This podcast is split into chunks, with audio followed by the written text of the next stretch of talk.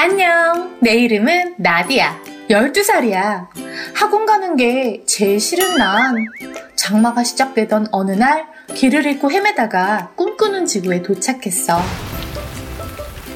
거기서 신비하게 생긴 꿈부자 언니를 만났지? 언니는 정말 신기한 힘을 가진 사람이야. 언니가 만들어준 음식을 한 입만 먹으면 내 고민을 술술 풀어놓게 돼. 그리고 무엇보다 언니를 만나고 난 꿈을 찾았어. 어떻게 찾았는지 궁금하지 않니? 궁금하면 나를 따라서 이 마법 카페로 들어와 봐. 환상적인 이야기가 펼쳐질 거야. 아이들과 어른들 모두의 꿈을 찾아줄 꿈쟁이 김수영의 첫 자기개발 동화. 꿈을 요리하는 마법 카페 위즈덤 하우스.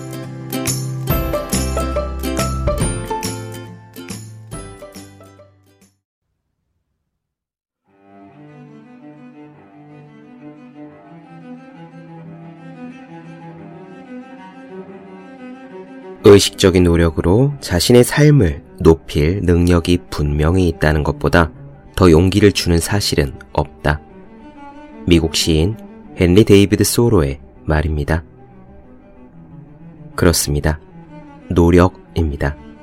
그냥 노력이 아니라 의식적인 노력입니다. 과거의 어느 한 지점을 생각해 볼까요? 6개월 전도 좋고 1년 전도 좋습니다. 소원을 적어 놓은 버킷리스트가 서랍 속 어딘가에 있다면 더 좋아요. 느긋하게 앉아 그 종이를 꺼내 봅시다. 언제였습니까? 그때 무엇을 꿈꾸었습니까? 그리고 그동안 여러분은 그 꿈을 향해 얼마만큼 변해 왔습니까? 의식적인 노력만이 우리를 변화시킵니다. 그저 그런 노력? 아, 나도 살 좀 빼야 되는데와 같은 투덜거림 수준의 노력으로는 단연코 아무것도 이룰 수가 없습니다. 변화는 엄청난 에너지를 요하기 때문입니다. 마치 발사 순간의 우주선이 중력을 이기기 위해 불길을 뿜어내듯 그렇게 노력해야 합니다. 강력하게 변화하지 않으면 우리의 삶은 그 자리에서 꿈쩍하지 않을 겁니다. 공부도 마찬가지입니다. 기억해야 합니다. 우리가 해야 할 것은 노력이 아니라 엄청난 노력입니다. 365공 비타민 발사 순간의 우주선이 불길을 뿜어내듯 의 한 대목으로 시작합니다.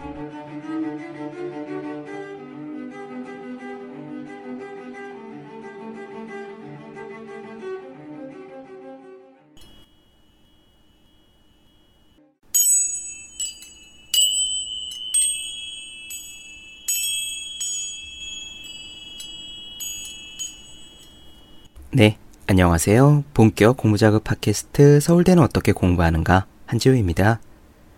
다시 앤서니 라빈스의 내 안에 잠든 거인을 깨워라로 돌아오겠습니다. 지난 시간엔 결단의 중요성을 말씀드렸죠. 이번에는 새로운 인생을 창조하는 힘에 대한 이야기입니다. 우리는 누구나 더 나은 삶을 살고 싶어 합니다. 건강이든 돈이든 성공이든 인간관계든 등등 당신은 무엇을 원하십니까? 라고 물으면 우리는 분명 답을 할 수 있을 겁니다. 여러분들도 마찬가지시겠죠?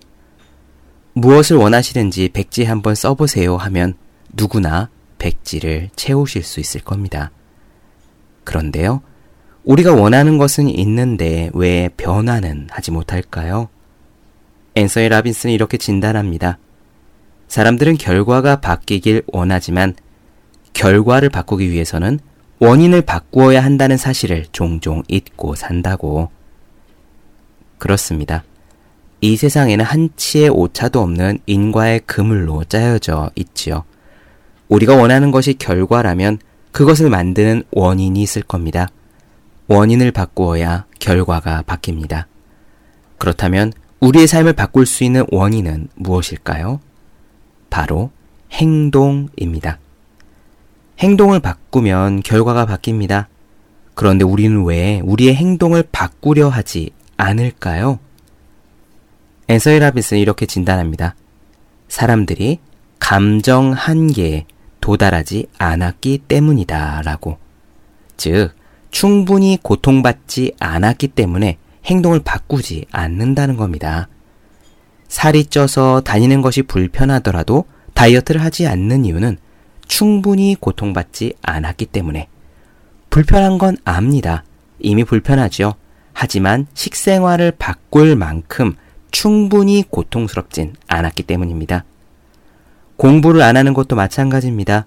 공부를 안 하면 원하는 학교든 직업이든 얻을 가능성이 좀 낮아진다는 것을 누구나 알지만요. 감정 한계에 도달하지 않았기 때문에, 즉, 그로 인해서 실제로 대학에 가지 못하고, 실제로 직장을 갖지 못하고, 실제로 원하는 것을 이루지 못해서 충분히 고통스럽지 않았기 때문에, 그래서 공부를 뒤로 밀쳐두고 당장은 게임을 하거나 다른 것을 한다라는 겁니다. 그렇다면 어떻게 해야 우리의 행동을 바꿀 수 있을까요? 우리 행동을 바꿀 수 있는 방법은 한 가지입니다. 앤서일 하빈스는 이렇게 조언해요. 잘못된 결과를 고통과 연결시키는 거다. 반대로 이야기하면 좋은 결과는 즐거움과 연결시키는 것이죠. 지금 당장은 충분히 괴롭거나 충분히 즐겁지 않더라도 의지를 가지고 고통과 즐거움을 적절히 연결시키면 머릿속에서는 그것이 자리를 잡습니다. 야식을 하거나 과식하는 것이 당장의 즐거움보다 더 큰 고통으로 실제로 느껴지는 거죠. 그러면은 행동으로 이어질 수밖에 없습니다. 안 먹는 거예요. 오늘 이야기의 핵심은 이겁니다. 원하는 결과가 있거든 행동을 바꿔라.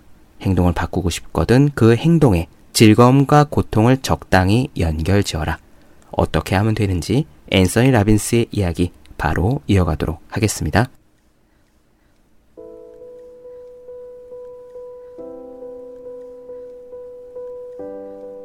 가끔 나는 사람들이 인생에서 이루고자 하는 변화에 대해 이야기하는 것을 듣는다. 그러나 그들은 끝까지 그 일을 해내지 못한다. 그들은 행동을 취해야 한다는 것을 알고 있기 때문에 좌절하고 질려버리고 심지어는 자신에 대해서 화를 내기도 한다. 거기에는 단 한 가지 기본적인 이유가 있다. 결과에 선행하는 원인은 건드리지 않고 결과만 변화시키려고 하기 때문이다. 고통과 즐거움의 효과를 이해하고 활용하면 처음으로 그리고 앞으로도 영원히 지속적으로 변화를 이끌어내어 자신뿐만 아니라 사랑하는 사람들을 위해서 이루고 싶었던 성공을 실현할 수 있다. 왜 우리는 해야 하는 줄 알면서도 하지 않는 것들이 있는가? 지연시킨다는 것은 무엇을 뜻하는가? 그 말은 어떤 일을 해야 한다는 것을 알면서도 여전히 그 일을 하지 않는다는 것을 뜻한다. 왜 하지 않을까? 답은 간단하다. 그 일을 하는 것이 그것을 지연시키거나 질질 끄는 것보다 더 고통스러울지 모른다고 믿기 때문이다. 혹시 오랫동안 질질 끌던 일을 도저히 더 이상 미룰 수 없다는 부담감 때문에 그 즉시 처리해버린 경험이 있는가? 바로 그 순간 무슨 일이 생긴 것일까? 당신은 고통과 즐거움의 연결을 뒤바꾼 것이다. 갑자기 그 일을 질질 끄는 것이 당장 하는 것보다 더 고통스럽게 여겨진 것이다. 평소에 꿈꾸어오던 이상형의 남자나 여자를 만났을 때 그에게 접근하기 어렵게 만드는 요인은 무엇일까? 무엇이 여러 해 동안 계획해오던 새로운 사업의 시작을 주저하게 만드는가? 왜 다이어트를 계속 망설이는가? 왜 논문을 마무리 짓지 못하는가? 무엇이 당신으로 하여금 꿈꾸어 오던 삶을 살지 못하게 하는가? 만약 이런 모든 시도로 얻을 수 있는 이익과 그 시도에서 반드시 얻게 될 인생의 즐거움을 알고 있다고 치자. 그렇더라도 그 순간 그렇게 시도할 기회를 잃어버리는 것보다 그것을 위해 필요한 일을 하는 것이 더 큰 고통이라고 여기기 때문에 행동으로 옮기지 못하는 것이다. 사람들이 고통을 겪으면서도 변화하지 못하는 이유는 아직 사람들이 충분히 고통받지 않았기 때문이다. 그들은 아직 감정 한계라고 부르는 정도까지 도달하지 못한 것이다. 만약 부부 사이가 악화되어 고통을 겪다가 마침내 최종 결정을 내려 행동으로 옮기고 인생을 변화시킨 적이 있다면 아마 더 이상은 참을 수 없는 수준까지 고통받았기 때문일 것이다. 우리는 누구나 한 번쯤 이렇게 말한 적이 있다. 그것으로 충분해. 지금 당장 바뀌어야 해. 더 이상은 못 참겠어. 이것은 고통이 친구로 변하는 신비한 순간이다. 그때 비로소 우리는 새로운 행동을 취하고 새로운 결과를 만들어낸다. 그리고 같은 순간에 그 변화가 삶에 가져올 큰 즐거움을 기대하기 시작한다면 더욱더 적극적인 행동을 취하게 될 것이다. 우리는 아마 신체적으로도 그런 한계를 경험한 적이 있을 거다. 살이 너무 쪄서 좌석이 좁거나 옷이 너무 작거나 계단을 오르다가 숨이 차서 마침내 질려버린 경험이 있을 거다. 그리고 결국 그것으로 충분해. 더 이상은 못 참겠어. 라고 생각하고 다른 결정을 내린 적이 있을 것이다. 도널드 트럼프와 테레사 수녀의 이야기를 잠깐 들어보자. 그 둘은 같은 동기에 따라 움직이고 있다. 이렇게 이야기하면 사람들은 당신 지금 제정신으로 말하는 겁니까? 그들은 달라도 너무나 다른 사람들이에요. 라고 이야기할 수도 있다. 그 두 사람의 가치관이 정반대인 것은 틀림이 없다. 하지만 그들도 고통과 즐거움에 따라 동기를 부여받는 사람들이라는 점에서는 마찬가지다. 그들은 어떻게 하면 즐거움을 얻게 되는지, 그리고 어떻게 하면 고통을 받게 되는지 각자 학습한 결과에 따라 살아가고 있다. 인생의 가장 큰 가르침 중의 하나는 무엇이 우리를 고통스럽게 하고 무엇이 즐거움을 주는가에 대한 것을 아는 것이다. 이 교훈은 각자 다 다르므로 사람들의 행동도 각자 다 달라진다. 도널드 트럼프의 삶에서 그를 움직이게 하는 것은 무엇일까? 그는 크고 비싼 요트를 소유할 때, 가장 값비싼 빌딩을 가질 때, 가장 큰 이익을 남기는 약삭 빠른 거래를 할 때 즐거움을 얻게 된다는 것을 배웠다. 그러면 그는 무엇을 고통스러워 하는가? 어떤 인터뷰에서 그는 인생에서 가장 큰 고통은 어디에서든 둘째가 되는 것이라고 밝힌 적이 있다. 그에게 그것은 실패와 같다. 그의 행동에서 가장 강력한 동기부여는 이런 고통, 2등이 되는 고통을 피하려는 심리적인 충동에서 나오는 것이다. 그와 반대로 테레사 수녀를 보자. 그녀는 사람들을 아주 깊게 사랑하기 때문에 다른 사람들이 고통 속에 있을 때 자신도 고통을 느낀다. 그녀는 다른 사람들이 고통에서 헤어날 수 있도록 도와주는 것이 자신의 고통을 경감시킨다는 것과 그들이 더 나은 삶을 살 수 있도록 돕는 것이 즉, 그 사람들에게 즐거움을 주는 것이 자신을 즐겁게 한다는 점에 강한 충동을 받았다. 그녀는 다른 사람들과 같은 감정을 나누는 것이 가장 선한 것이고, 그렇게 하는 것이 자신의 삶을 가장 가치 있게 한다는 것을 알았다. 데레사 수녀의 숭고한 박애 정신을 도널드 트럼프의 물질주의와 비교하는 것은 문제가 있다고 생각할지 모르겠지만 중요한 것은 이 두 사람의 인생은 모두 무엇을 고통과 즐거움으로 연결시키는가 하는 것에 기반을 두고 있다는 점이다. 새로운 인생을 창조하려면 고통과 기쁨을 다른 방식으로 연결해야 한다. 음악가들은 그 어떤 것도 음악보다 더 큰 즐거움을 주지 못하기 때문에 그들의 예술 활동에 전념한다. 큰 회사의 회장들은 새로운 것들을 계속 만들어 다른 사람들의 삶에 공헌할 수 있는 커다란 잠재력을 가진 사업에서 단호하게 의사결정을 내리는 것이 기쁨과 연결되도록 학습한 사람들이다. 나의 경험을 이야기해보자. 나는 마약이나 술을 배우지 않았다. 내가 아주 똑똑했기 때문일까? 그렇지 않다. 그저 운이 좋았기 때문이다. 언젠가 어렸을 때 어머니에게 내가 맥주에 대해서 물어본 적이 있다. 어머니는 맥주는 좋은 것이 아니라고 타일렀다. 그러나 우리 아버지는 맥주를 많이 마시는 사람이었고, 나는 그런 아버지를 관찰해 본 결과 어머니의 말이 그렇게 옳지 않은 것 같다는 생각이 들었다. 그런 상태가 된 나에게 어머니가 맥주는 좋은 것이 아니다 라고 설득하는 것은 결코 쉬운 일이 아니었다. 마침내 어머니는 잊을 수 없는 경험을 내가 직접 해보지 않으면 내가 어디에선가 몰래 맥주를 마실지도 모른다고 생각했다.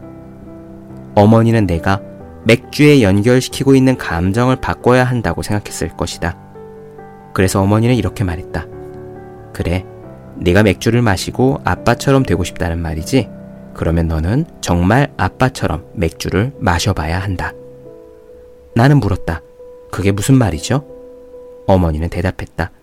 여섯 캔을 앉은 자리에서 다 마셔야 한다는 말이지. 나는 말했다. 문제 없어요.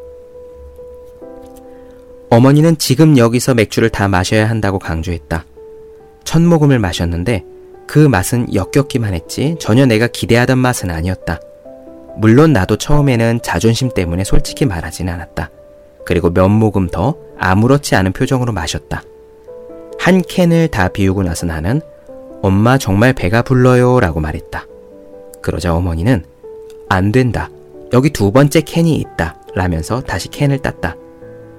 그렇게 두 캔째, 세 캔째 마시고 나자 토할 것 같았다. 그 다음은 말을 안 해도 잘 알 것이다. 마신 걸 모두 온몸과 부엌 식탁 위에 나는 토하고 말았다. 그것은 끔찍한 경험이었고 그 오물을 내가 닦아내는 일 또한 매우 역겨웠다.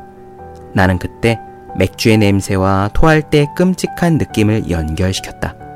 그 이후 맥주를 마시는 것이 무슨 의미가 있는지는 생각조차 하지 않았다.